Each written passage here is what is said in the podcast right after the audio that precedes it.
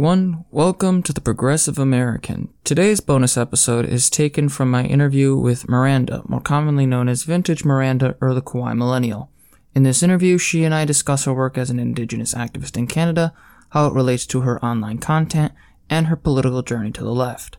I hope you enjoy and have a wonderful day. And we are live.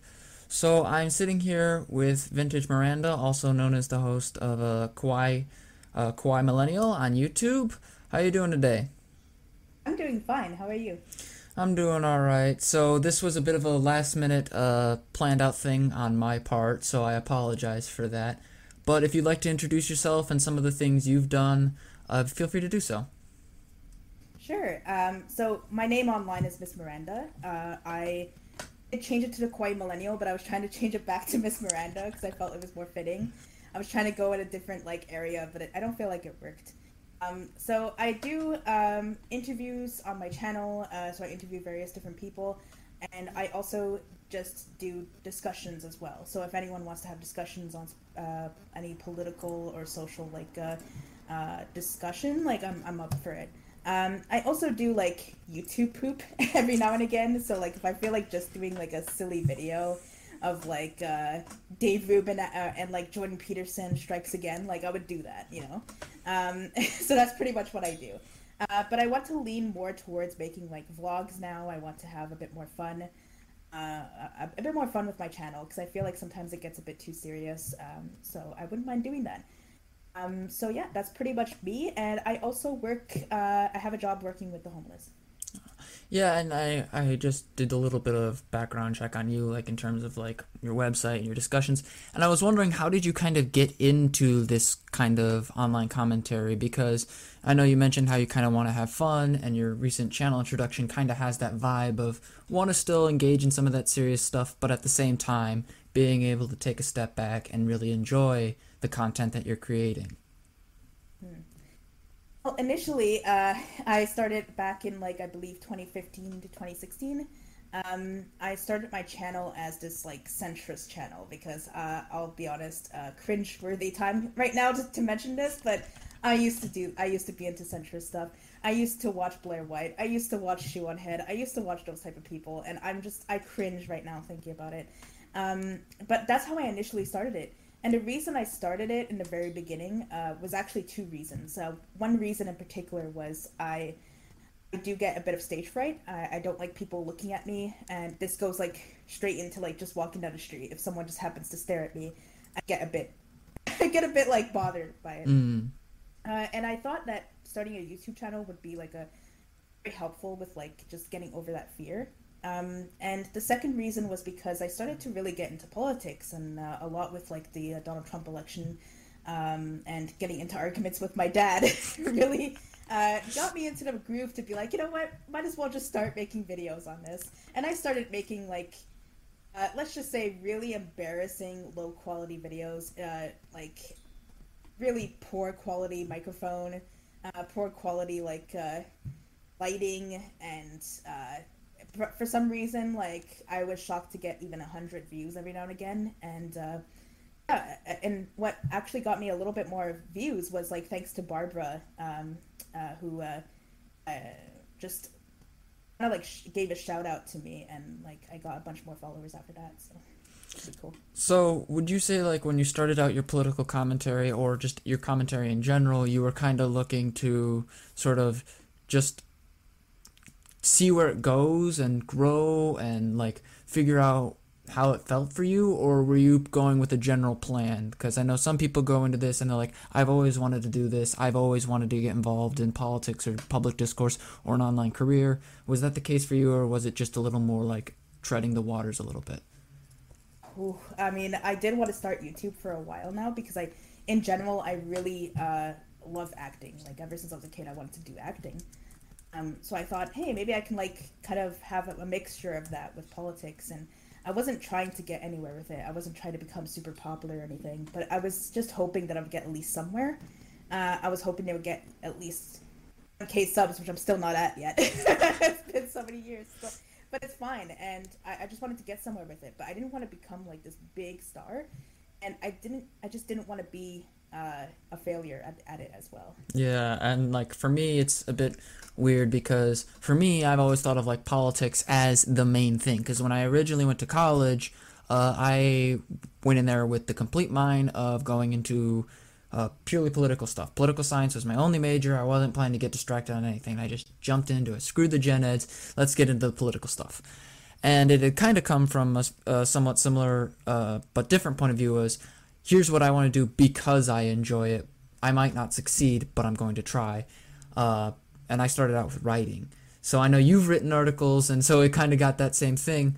Um, but what about like the 2016 election really got you into this uh, kind of like online commentary aside from the fact that he was a bit you know crazy i mean at the time i just was kind of shocked that someone uh, like him was actually able to win. Uh, i wasn't a very political person at the time. I was leaning to uh, before i was like considering myself a centrist i was leaning more liberal. And uh, around that time i was a bit shocked and i didn't really like him in the beginning. And then like sadly after a while i started to be interested in him because i do like humor and he was really funny. Uh, so that was like uh, getting like myself more involved in that uh, area. But then i started getting like i started diving into like being a fan of jordan peterson uh, i started watching people like mark dice and ben shapiro and i started realizing that i really don't know shit. I don't know what i'm talking about. I'm pretty naive. I allowed a bunch of people that are very confident in their demeanor to to alter my opinions on things, and and that's how I got into so many arguments with my dad um, uh, in the beginning because my dad's very political, uh, and he would lean himself more in, in the progressive like uh, area, and I wasn't at that time. And after a while, I started to uh, be disillusioned with like people like Jordan Peterson, um, and that was like funny enough, it was when I took decided to take a bit of a break from politics. Uh, I took a break from my channel. I took a break from even thinking about politics, and uh, around that time, I started seeing more and more like progressive like opinions on my on my timeline on Twitter. Uh, because I use Twitter the most. Mm. if anyone's aware of it, I use Twitter so much.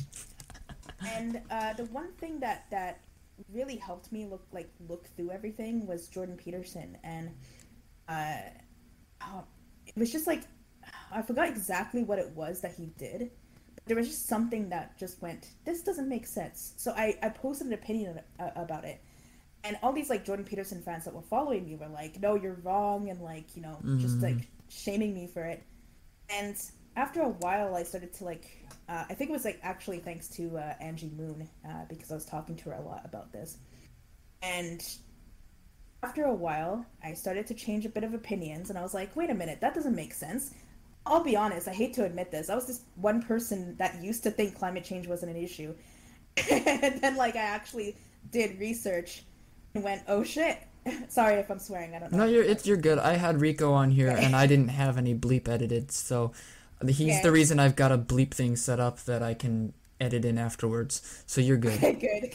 I, I don't know if you've seen Trailer Park Boys, but let's just say I'm like a I'm like Rico.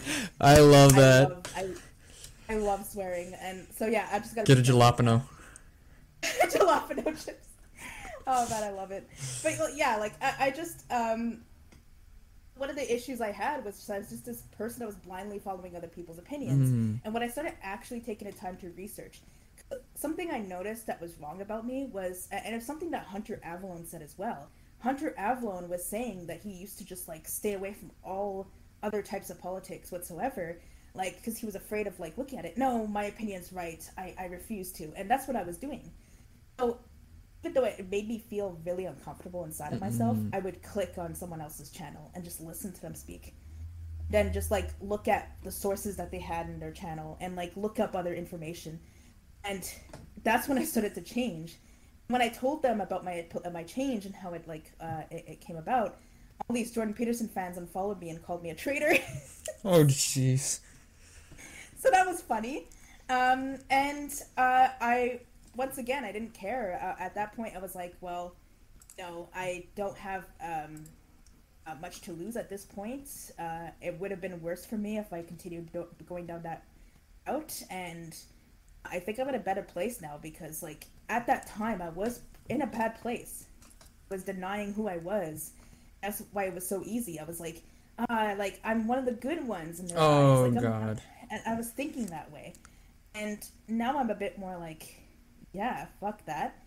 Uh, I'm gonna stick to my principles, and I actually feel much better because I'm helping out other people. Yeah, and and yeah. Oh, go ahead. No, go ahead. Sorry. Well, and I and I I haven't talked about this. I don't think ever on my stuff, but uh, I used to have like I wouldn't say a Sargon of Akkad phase, like early Sargon when he was like just talking about creationists and things like that, and also like being slightly more critical of like feminists. But it was a weird thing because I never really got into that moment where I was saying things like feminism is a bad thing. I just thought there was something wrong with this particular group of feminists. And after a while, it was like, how many times can you say feminism bad over and over again before you start like questioning things? And it sounds like you had a similar experience in that you followed these people because they helped you kind of make sense of a crazy world that you were interested in. But as time went on, their answers no longer satisfied the changing realities that you were seeing. In a sense, yes. Like, um, it made me realize that I was looking at things in a completely different lens. Like, if you look at anything like uh, uh, feminist cringe, uh, it, a lot of the times, like after a few years, they would show the same feminist over and over again. And I started to go, wait a minute, like if they're so crazy, why is it always the three people that are like from like 2015 or something that you're keep showing? You're not showing anything else. And uh, I noticed that uh, it was getting worse over time because I was seeing people like uh, uh say these like things about uh, black people. Mm-hmm. I was like, wait a minute, like you're claiming that you're not racist yet there's this going on, and it was just like it, it, the the thing is, it just led to these things, and I I know like the way my values is met, I, I can't go that far. Yeah. So mine it was pretty much like I'm an idiot person who thinks that climate change is not real and that uh, feminists are crazy. Uh, but like, man, I saw people like I, there was someone that used that interviewed me a couple years back, uh, at that time he was a Jordan Peterson fan and he was like thinking like oh we need to have conversation with different people. And just recently not too long ago I saw a, a, a post a comment he made underneath a Lauren Chen tweet uh, because she tweeted about like uh, the the trans flag being like uh, uh shown somewhere and she's like this is horrible and oh, like ah. and like he wrote underneath that we need to start a war and I was like Wait, like an actual war, or what? What was he? He he said that he we didn't start a war against the leftists. Oh God! Like it, it got to the like I I've known this guy. I've known him to be someone who was like, oh, I have these opinions and I share them, but we need to like talk about this. To like literally thinking that we should go against uh, against each other, and it's like it's so scary that I thought about like if I never looked at any other content, could I have gone that way? Mm. I, I, I think no, but there's always that possibility. Like you really never know. And I'm, I'm proud of myself, honestly. well, and and it takes a lot of a lot of courage to I think admit that you've made mistakes, not only in like who you've uh like listened to, or rather who how you listen to somebody, versus uh just like saying you were an idiot. You're, in my opinion, you're you're most certainly not. It sounds to me like you were trying to find an explanation for the craziness in the world, as many people were back then, and you started to realize very quickly that maybe the ex- these explanations were not as they once were. But on, on that last note, when you commented about how you were denying yourself, I know you work a lot with indigenous rights uh, I believe it was Doctors of the World that you work with. Has that ever translated over into like your your work and your YouTube, or is it more two separate lives you kind of live with that kind of commentary? Mm, uh, that's a good question. I feel like it kind of is connected because the two things that I was trying to get away from uh, was first of all, uh, well, there's several things actually. I'm bisexual, and I was actually did an interview once where it was kind of clear that the guy was trying to like uh, come off by saying that I was one of the good ones. Oh God! I never really thought of it at the time until I read it over, and I'm like, wait a minute, this kind of sounds like he's just saying other bi people are, are weird, but like I'm the sane one, and I, that made me feel pretty uncomfortable. And again, with like indigenous rights, I was thinking, well, you know, I'm an indigenous person myself, but I'm not very cultural, which is true. I'm not a very cultural person. Like I was taking too much of like this I'm just like a city native and like therefore I'm like the other people and it's just it's so disgusting how I was thinking. Uh, I was making apology uh, apologies for people like Jordan Peterson who were saying like uh, uh, who who made this incredibly racist tweet against an indigenous person at one point, um, and I was making like uh, excuses for that, and I was like, why am I doing this? You know, just because I don't believe in cultural appropriation at the time that I should be mad at other people who do, and it's like it's just a really a, a really ignorant way of looking at things, and it kind of ties into what I'm doing now because now that I'm fully uh, accepting of who I am, I feel like that's when I can actually help people. Um, and that's why I want to help the indigenous uh, community because I'm indigenous myself. Like I'm from that community. I'm Mi'kmaq, and I feel like if I can do that, I can be a bit more closer to not only my own identity, but helping other people as well who might be facing uh, a crisis within that identity. And I worked in the youth council uh, uh, a couple years back, and I was surrounded by people who were thinking very similar to me. At, you know, they and I'll be honest, still to this day, I feel like I have moments where I don't feel like I'm. I mean, look at me. I'm very racially ambiguous. There's a lot of people that think I'm Hispanic, like plenty of people who think I'm Hispanic, and then there's other people that think I'm Asian. So it's like it, it kind of makes me wonder like even one guy recently came up to me who was native and said are you hispanic? And it's like it makes you feel a bit disconnected from who the reality. Um, and i there was someone i'm not going to mention who it is but someone who was native told me that i wasn't truly who i was uh, because i'm i'm not as cultural as them. So there's a lot of that with the, the language as well. You don't know the language, you're not really uh, uh, you're not really native, and it's like it's pitting each other against each other, and that's just, just awful. It's just awful behavior. So it was like even when you're trying to help people and things like that, you still feel this sense of exclusion, either internalized from like communities and not being accepted, but at the same time you also have instances in which others overtly don't accept you just because they don't you don't fit their definition that they predetermine for themselves. Yeah, definitely. But it's also it, it's not just in the indigenous community; it's elsewhere. It's like it's everywhere. That regardless of uh, of what race someone is, they're just gonna like deny who you are because they look at you and they think, oh, you must be this because that's what you are. You know, I had a guy cross the street once uh, to, to tell me that I was I must be Asian and that I can't be anything else. Oh my lord. Um, so it's like it's like hearing those type of things. You're just like, oh my god, then what am I? Uh, and it makes you feel like it makes you feel like crap, honestly. And I'm not going to pretend that I'm like super 100% proud of who I am. I'm still struggling, but I feel like that's a good thing because I I feel like it helps like uh, uh, when I'm talking to someone, right? Like if I'm talking to someone that's struggling with the same thing, I'll be like, look, I I, I struggle with it too. You know, like eh, eh, I know some tools that can help. Mm. And and I've noticed that whether it's a, a community that has some sort of disadvantage in society, either by virtue of extensive prejudice, systemic or otherwise, or just a general misrepresentation of those people in the media, there's a certain percentage of that community that feels, or even the entirety of that community, sometimes feels as though they're uh, not up to par. Like for me, I have sometimes trouble seeing myself as equal to others because I have some mental disabilities and I have a history of uh, medical issues in the past that have kind of played a role.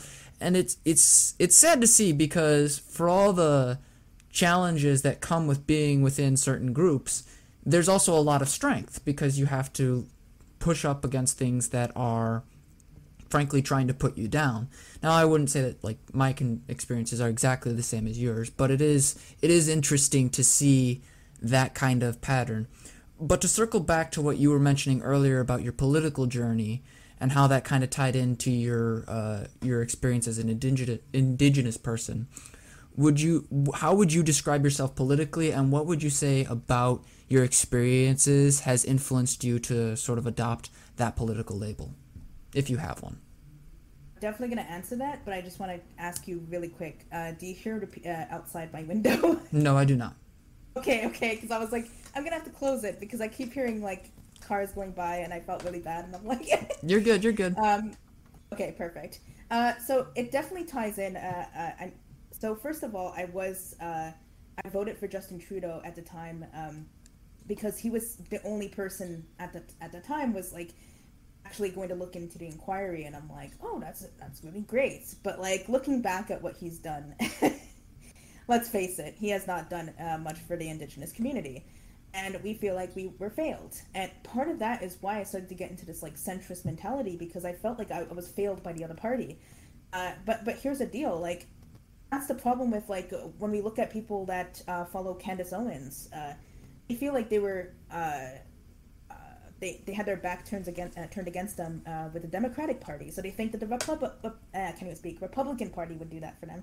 And it's like let's face it, like these parties, are, in my opinion. So when you talk about my opinion, I don't want to hurt anyone's feelings, there but in my opinion, especially when it comes to Indigenous like and rights, it, it's just we keep getting let down mm. in every corner and that's why I feel like I consider myself more of a leftist uh, in, in, my political uh, leanings. Um, I'll be honest, I, I don't want to label myself anything more because of just my history. Yeah. I, I don't like I call I called myself a centrist before. I almost got to the point where I might call myself a conservative. I don't like doing that to myself. I was just like saying I'm this person and I'm and I have these certain opinions and I just don't want to label myself because I just feel like part of me is like, oh, am I just leaning somewhere too much because of this? And it's like, look, let's face it, I. I'll hate to. I hate to admit it because I can't stand her, but I'm kind of like Shoe in a way where I don't know much. I'll, I'll, face it. I'm not a very smart person, and I'm gonna be open with it. But here's the difference. Uh, I'm not out here making fun of people. I'm I'm out here trying to do better. I, I'm just trying to do something. And if my political leanings are not like 100% amazing to some other people, uh, she might not. Um, I might not be knowledgeable in other aspects. Uh, one of the things I'm definitely knowledgeable of is uh, what Indigenous people deserve, what they need, what they're lacking, and I. That's what I want to do. Uh, I I kind of had a, like this. Um, there's a few people in, uh, that saw me as this person that rehabilitates people or something, and I, I was shocked when someone told me that. I'm like, what? And it's because I was like talking to former extremists uh, and interviewing them but I never wanted to see myself on the same level of people like Vaush. You know, that's just not who I am. I, I, this is not what I'm trying to be. I don't. I'm not here to like change people's minds, honestly, because I'm just really suck at that. Uh, I'm a very opinionated person. I'm I'm very uh, forward with my responses, um, and I feel like I work better when I work with other people. Uh, so I work with like other uh, intervention workers, uh, social workers, people who work like outreach workers, that work in this particular field uh, that can find solutions to uh, help out uh, the indigenous population and the homeless population. Uh, because when it ties into the indigenous stuff, just looking at like uh, I know I live in Montreal, but just in general, when you look at like um, uh, areas like in the city, there's a high population of indigenous people that are facing homelessness. So and oh, sorry. Oh yeah, go ahead. There was no, a del- go ahead. there was a delay in the audio. No, you're good. It's good. It's good. Uh, I yeah, I've kind of I was just curious because like in my experience, a lot of my political journey was tied to disability rights. So one of the organizations I worked with here uh, in America is Disability Rights Iowa when I was still out in Iowa, uh, and the thing that always kind of made me feel a little more sure of myself was being able to get to in person issues that affected the community I was most familiar with in a way that really allowed me to feel confident in myself. I'm guessing that's kind of where you were kind of describing, where it's like, here's what I know, here's where I'm at, and here's how I can grow. Definitely, because I don't want people to get the wrong intention that like uh, I am this person that knows everything, and I don't like to step on in any capacity where I don't know anything. Like I don't know much about, um, let's say like gun rights and anything of that factor. So I'm not gonna like just step my toes in there and be like, I have an opinion on this. It's like I just don't feel like that's right. Uh, I feel like I have to like um, know my place in a sense. Like I don't want to beat it like like you know your place, woman, but like I, I want to know my place, and and my place is like um, uh, when it comes to like the homeless population and the indigenous population. That's what I know best. Uh, so I want to stick with that, and that's why like um, I'm hoping that in the future I can start getting like uh, can start working more and more in this field where it could be like working in government or working in another uh, another place doing intervention work. uh, it must be for that. I feel like a, a part of my strength, especially, is uh, helping out women that are suffering from like sexual assault. Um, so that's just my, my main focuses at the current moment. Like I have so many focuses, honestly. a bit like too many projects to keep up with, right? Yeah, I started a committee uh, last year um, that works with um, uh, finding solutions uh, and raising awareness on the amount of overdoses that happened during the pandemic and the sexual assaults that are happening as well.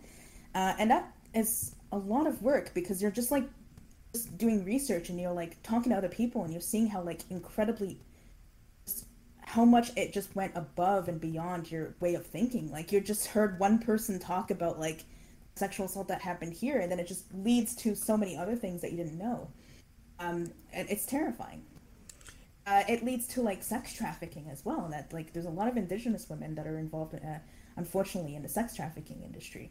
Uh, you know, they're, they're, we've heard about women being taken away in a, in a van. You know, uh, so it's just like a lot of things like that that it messes with you because not only am I working, uh, because part of my job initially is uh, working with uh, the mobile clinic that helps people who in, in the area uh, that may need help, that you know have trouble accessing uh, um, uh, basic cares and like other institutions.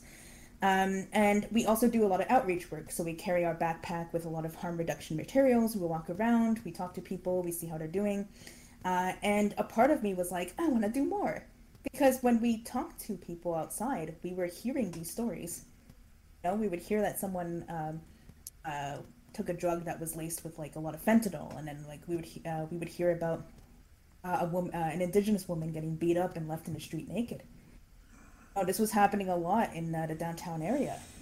Uh, we were hearing about one man was lacing women's beers with like GHB. Um, oh my God. And there was it was just really incredible like how much stuff we have heard and like I, I was coming going home and like in tears sometimes and, and like I didn't know what to do with myself uh, and then that's how I started the committee because I was like I had enough so I contacted various different like uh, organizations uh, in the downtown area and then I started learning more and more about what's been going on uh, and that led to like us like I was on CBC uh, uh, radio like twice to talk about like our committee to talk about what we're trying to do. Uh, we're trying to have like more safer consumption sites set up uh, for um, specifically women, um, more culturally respective ones as well. And we would like to, we were trying to get a clothing bin started up for women as well, uh, since a lot of women were left on the street naked. And uh, we wanted to start workshops with like um, uh, naloxone trainings, um, like boundaries, um, like just like self defense courses as well. So we're trying to get all of that set up.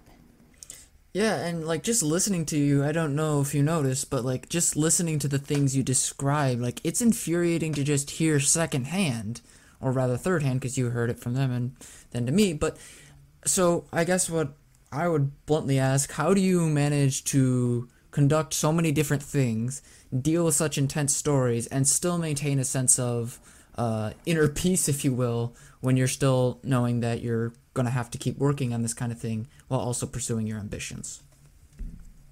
Oof, uh, that's that's a really tough question there, man. Because like uh, I had to think really hard and, and think to myself, like, do I really have inner peace? And I'll be honest, like, uh, well, for, first of all, we do have services for us to like talk to someone uh, when we need it. Um, so I actually see a therapist on the side for like anything personal related.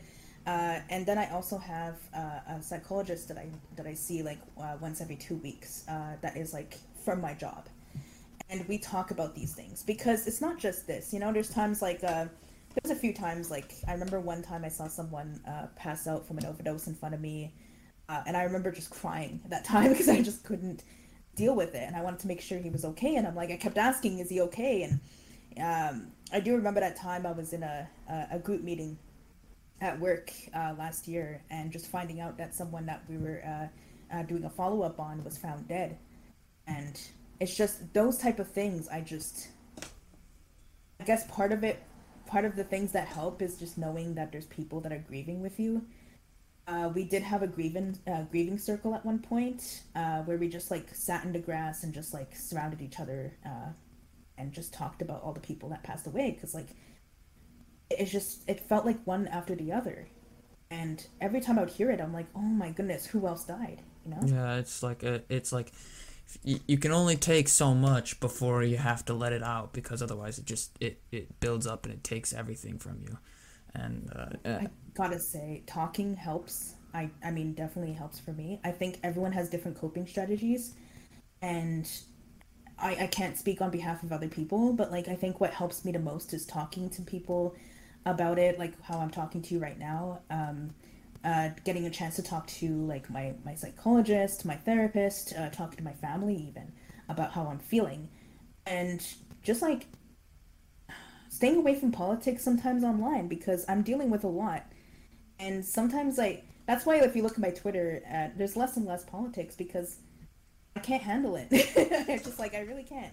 If I if I put that on my shoulders as well, I'm just I think I'm going to explode. Yeah, because like, when you say inner peace, I don't feel like I'm at inner peace yet honestly. I have my moments, but yeah.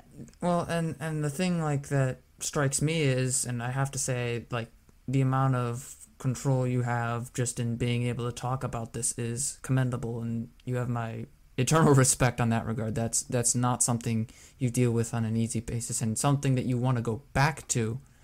Additionally, is um, something that I've I rarely ever have heard like somebody talk about these things say, "No, I want to go back."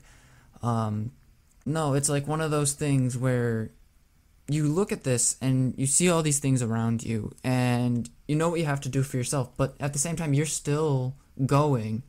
And is there a particular thing that drives you to want to not only get engaged more, but also to um, build upon the systems that you've already worked on? Because I know you mentioned you built a committee uh, to help with overdoses and things like that? There's several things, honestly. Uh, one of the things I told myself in my life is that, because um, I, I'll be honest, I fear death, and when I hear that someone passed away, that just reinforces that, like, oh my goodness, it's like it's gonna happen, right? And part of me knows that, like, probably, uh, I know everyone thinks differently, but it was a very big possibility. Once you die, nothing else happens, and it's just like you're dead.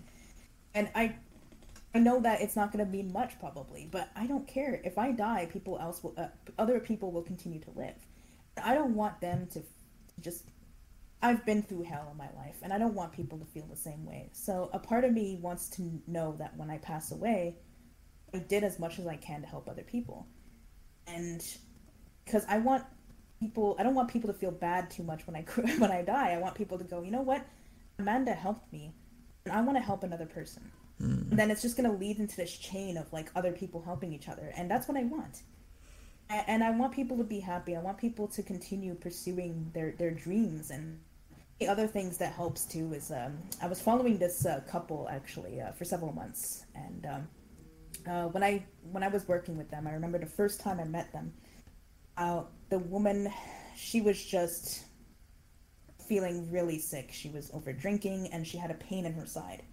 And I'll be honest, I had some drinking problems in the past. So like when she told me about that, I knew right away what it was. And I'm like, oh man, like I, I felt like I was seeing myself in a sense. And I talked to her and I talked to her boyfriend at the time and I was like, you know, I, I just like, I've, one thing I know maybe intervention workers don't work the same way, but I'll be honest and straight up. I'll tell people that I've suffered from this as well because I want them to feel like, you know, someone else out there has, has felt this and she was too afraid to go to the hospital because it was around a pandemic and uh, she knew that he wasn't going to be able to accompany her and uh, so like i was doing a lot of follow-ups with her and that was like our first time actually meeting was like this this big intervention right?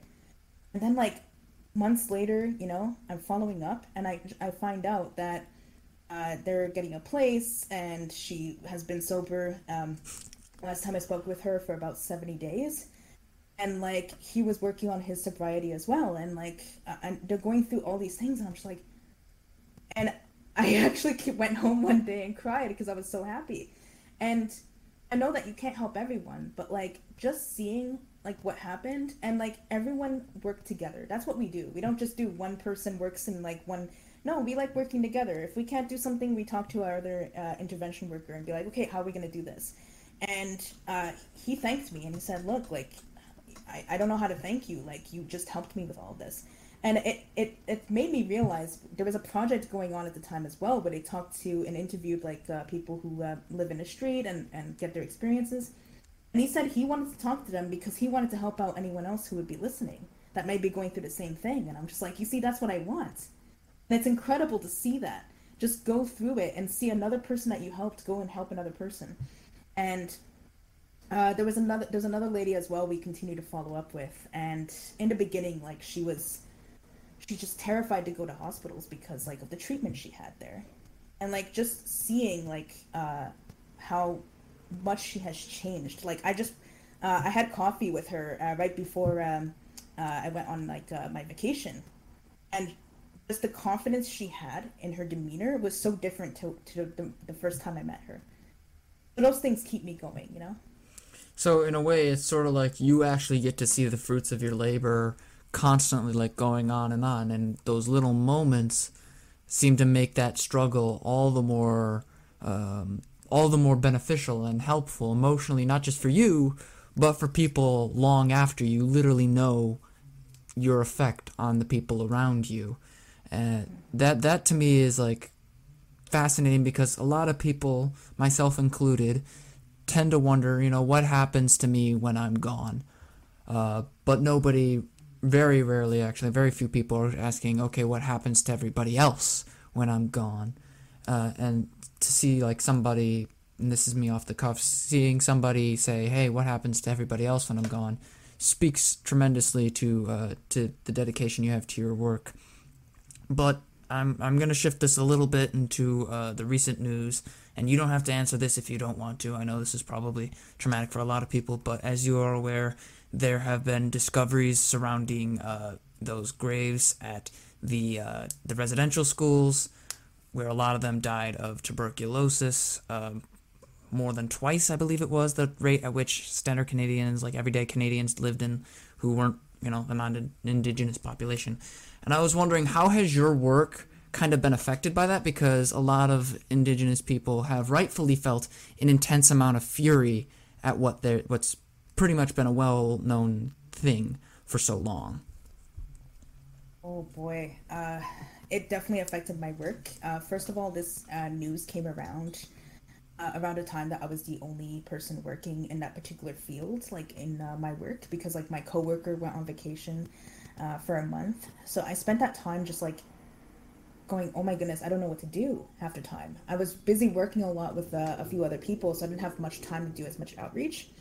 Uh, but like we've seen, we still seen like the impact it had within the community, because not only that this is going on, we already saw uh, the past two years in this community people that have passed on and everyone was just like disgusted right because yeah. not only did this news come out we have people just already still to this day fighting indigenous people and, and having like just trying to get them like to to move like i'll give you an example um there's this one particular area um uh, right near a shelter where a lot of indigenous people uh, reside because they have nowhere else to go. And a lot of the people in the area were complaining about it. So they put up a fence stop them from being in a particular like uh, lot. And then they were hanging around near the fence. So they built another area around the fence. So they have like, uh, you know, they only have the sidewalk. That's like, this is all happening around a time when everyone's just still grieving when it came to this. Like, look, indigenous people knew what happened. Like, we weren't just like shocked like everyone else we knew about this. Like we we've had sto- we we've known people who were in it, or we've we've heard stories about it. Like we knew about this, a, a big portion of the population sadly doesn't know about it, uh, uh, or ha- didn't know about it, uh, because they weren't taught about it. Like uh, when I went to school, the only time uh, we were actually taught about this, and I already knew about it, but no one else did was in a class because the teacher decided to talk about it. Mm. everyone just got shocked. And I'll be honest, that definitely struck me was when I had one kid say, Are they extinct? And I laughed because I was in that classroom. And, but just seeing how angry he got though after when he heard this news and everyone in the class got angry and was like what the how did I not know about this? Like, and it, just made people angry. And and sadly, I know people would be like, I don't want people to be angry. I want people to be angry. I really do. And I, it's not because I want them to suffer. I just I don't see any change happening if we're not angry. Because that's how I felt when this happened. When I started doing like the committee and everything. If I wasn't angry about this, I wouldn't have started this. I wouldn't have I wouldn't have been in the press conference, you know. I wouldn't have been talking on CBC radio about this. But like I was angry, so I did something about it. And that's what other people need to do. They need to get angry. They need to understand how disturbing this is. And we still have people denying the genocide and oh my goodness, Lance from the Serfs did an incredible like breakdown of the term genocide and how it's still linked to a lot of what indigenous people are facing. And people still don't get it. Like he, he broke it down in ways that I, I definitely can't because I just get too angry just thinking about it. But like he actually took the time to be like, hey, these are the terms of genocide. Here are how these things are still happening currently to indigenous people. Therefore, equal genocide. And people yeah. are like, nope, nope. And and that also takes a toll on all of us as well because uh, sadly, it, it doesn't happen often. But like we still have people being like racist when we're doing our job. Uh, there was one guy too that was like, "Oh, you're just gonna round up all the Indians, right? Like the drunk Indians." not knowing that we were indigenous ourselves. Oh and Jesus! We have to deal with that stuff. We have to deal with people just being like, "Oh, can you just keep them beat or such drunks?" Like, and I have to explain to people. Like, here's one thing I always say to people too. Um, unless you're like just a sociopath or something, but like, if anyone ha- uh, to to understand it, people have to think of one person, regardless of what race they are. Don't think of them even be having a race. Just one person has been through uh, physical torment, uh, sexual assault, starvation, experimentation, being denied who they truly are for years, and then you just leave them without any therapy or nothing and just be like, good luck. And then see what's going to happen. That person's most likely going to have um, to suffer from depression and suicide, uh, suicidal ideation. This person's more likely going to probably become abuser themselves, or they're going to, or they're going to drink a lot. They're going to do something, right? These things are very common when we think of someone who has been through trauma. So, if someone can comprehend that basic thing, why do they have trouble comprehending that this that all of these people that have went through something similar as an entire race of people are on the street more often, drinking more often. Uh, uh, there's a high rate of suicide among their men. Like this is this is what's happening because no, sorry, no shit. yeah, you're good there's that clear link behind it. But that's why a lot of people don't think of that because uh, the government didn't, you know, there's no like mandate to teach anyone about this. It's like only, hey, if you're a uh, a progressive teacher that wants to teach this, they're they're gonna do it. But that meant a lot of people having no idea. People just going wigwams and longhouses. That's all they knew, and then it stopped. That's why there's a lot of people that thought we were extinct, or or that we don't do anything, or we're just on the street doing nothing. And I analyzed this a lot. I'm sorry, I'm talking a lot. no, you're good. You're, that's exactly what I want. Okay. I uh, one thing I analyzed especially uh, was why people always assume that we're drunk and that we're living on the street, that we're lazy, that we don't do anything. Well, because that's what they see. They only see that side of us. Um, so, like, if you look at, if you think of it, uh, first of all, a lot of us are in other communities that are far away They're city natives, but we blend in. Why do they not look at us? Like, why do they? Why am I not walking down the street and someone says you're a native?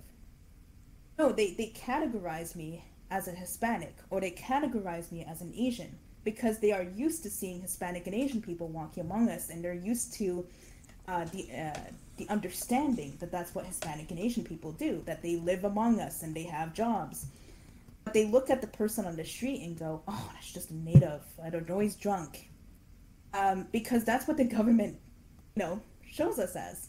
You know, they were saying that uh, indigenous women are ugly. That's a very common thing as well. Oh, indigenous women are ugly. They have no teeth, and like, uh, I have all my teeth. Uh, I don't think I'm super ugly here. I look pretty decent.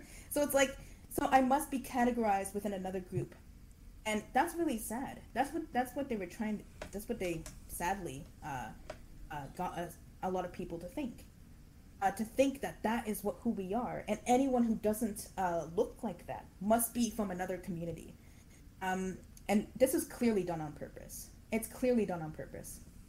And we need to break that system. And that's why I'm so glad that we're seeing more representation over time of like of indigenous people and very attractive indigenous people that are in modeling careers and etc that actually have jobs because shocker we do work and it's like and, and, and it's a way of like just changing that like uh, mentality that a lot of people have sadly still people think that way and that's why there's people that would come up to me and be like no you can't be native you can't be it's just, you saw what happened to Lance too. Yeah. Uh, because like a lot of people think he's white passing, so people were like, "No, you must be white because this is how you look, this is how you act. You must be this." It's yeah. depressing. Yeah. It it almost seems as though there's like a mystification of not only the past of indigenous people but the present in which they become separate from society, like you described, um, but in a way that is almost it's almost like they treat uh, indigenous people like they live in another dimension, uh, in a way, because there's this line of separation from the way in which they talk about people that just seems indescribable yet somehow like very real. Like it's it's a weird thing to to witness, and you've you've probably you've definitely got more experience than I do with this. But I am curious, how does that sort of feeling of separation contribute to indigenous people's uh, interactions, not just with their government, but with particular individuals uh, in the government, like Trudeau, like you mentioned. It's really sad because I, uh, when you, I have to mention as well that, that there's this lateral violence that happens, uh, and it's just, it's depressing. It's like, it's like colorism, for example, right? Like you, you've been told for like generations that you're, you're, that you're nothing and that you need to be more white. Uh, so there's a lot of people that have tried to like and this is not just with the indigenous community it's it's with the asian community it's with the black community that we have to blend in with society in, in a way that they want us to uh, and uh, i think it was like at a certain time we weren't even allowed to like dance our traditional dances because that was like illegal it's like my goodness like we couldn't do things that were uh because they deemed it like unappealing or, or like unlike Christian or something. You know, like it's like unwhite. Like you guys are different than us. And it, it still affects people to this day. And like some people like um might not want to admit that, but I'll be perfectly honest. That is something that we still that the community still has to deal with. The acceptance of ourselves because for generations we have been told that we're nothing. Uh, and that we have to be more like other people. And what's sad about that is that if you're trying to be yourself too, uh, like for example, like me or Lance, it's like, well, you're not really indigenous because you're not as cultural. You see, and it kind of dives into that whole mentality. It's all linked to the whole white supremacy mentality, and sadly, it got it got linked into pe- uh, people of color, like indigenous people and Asian people, and, and black people, because it was ingrained into our minds that we must be like them, and and it's just disturbing. So when we when we dive into like uh, the community and how we like uh, we feel amongst each other, I'm seeing a big shift. Not gonna like this is my opinion. This I, am definitely seeing a huge shift in how people are uh, feeling about themselves. I'm seeing more and more proud people standing up and and, and just just in general. Like I know it's a purist. Uh, I'm, I'm talking about aesthetics as well but we're seeing more and more people like uh, with like their traditional uh, garb that are like going out there and they're being very representative of who they are as a native person and that's because we're seeing more and more people pri- uh, that are proud in it they're getting out there and they're like i am native look at me you know and it's just so incredible to see that because uh, i felt like for a while including myself i felt like I, I was shy i had to like you know look down i had to like you know I felt like shit for, for what I look like in the past. I went to an all like mostly white elementary school looking like I do. I am definitely not white passing. I got made fun of for my nose, for my eyes. You know, your eyes are too small and you know, my skin tone. It's like it's just but we're seeing more and more of that come out where the pride is there. And we're seeing a huge shift because people know people like Justin Trudeau are not our, is not our ally. We know that people, the Republicans are not our allies. We know these people are not truly indigenous allies because they don't want the same things that indigenous people uh, value. So, for example, we, we really care about the climate. Do, do they? do they really? No, they care about profit. They care about profit. And that's not what we are. That's not who we are as a people. We care about the environment. We care about the other people. So uh, it goes directly against the, their their way of thinking. That's why was such a huge threat.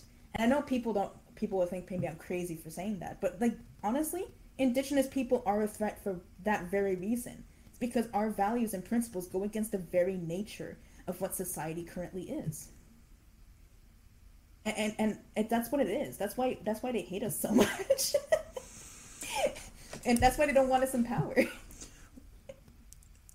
and it kind of seems to me like and and you've described this perfectly it, that if you can't uh, get a people to fit into the, the, box that they want them to like want people to be put into it's easier to just move them out of the entire system even if they uh, even if it's morally unacceptable in the face of one's own principles like uh, perhaps famously in the united states uh, andrew jackson's decision to move out the peoples that were living in georgia uh, due to uh, the Indian Removal Act. And the Supreme Court had explicitly told him that that was completely illegal and a violation of the treaties that had been signed. Well, Andrew Jackson allegedly said, The Chief Justice has given his decision. L- let us see if he can enforce it, and went along with his own plans that resulted in countless deaths that were uh, completely, completely unnecessary and uh, completely immoral. But uh, I just like to ask you one question before we end the stream. Uh, what exactly do you think you'll be doing going forward in terms of content creation, and would you will you be talking about these issues more on your channel, or are you more interested now in just trying to get back into the swing of things in work, and then trying to use your channel as sort of an extension of that? At this moment, uh, I I don't have much time to like continue my channel every now and again because I am working a lot. Uh, so I want my channel in a way to be an escape from that. That's why I, on Twitch, like I do a lot of like, um, um, like I do have political discussions here and there, but I also like playing video games and just having all around fun because I need to escape from that. Mm. Um, but I'm still going to continue doing projects, and it and who knows, it might be linked uh, in the future with my channel. Um, uh, I mean, like for example, like I was on Jody's uh, doing an interview. I'm currently on uh, doing an interview with you, and I was on Lance. Uh, uh, with, I was talking to Lance and uh, everyone as well. I want to continue doing things like that, and I'll never say no to it. But on a on an on a whole, I would like to just have fun with my channel and talk politics every now and again. But I'm never stopping what I'm doing. Like I still want to go into acting and, and have fun with that but I, I don't I don't see myself ever stopping like this fight. I just don't see it happening. Well, and I and I wish you all the best because this seems like a very difficult and uh, well-deserved victory hopefully the things get better. Uh, but thank you again for coming on my channel and discussing this with me. I know some of the topics were very heavy, and I really, really appreciate you going into detail about your experiences. So thank you so much for being on here. Thank you. I appreciate it. And I wish I could talk more to you because this is really fun. Thank you.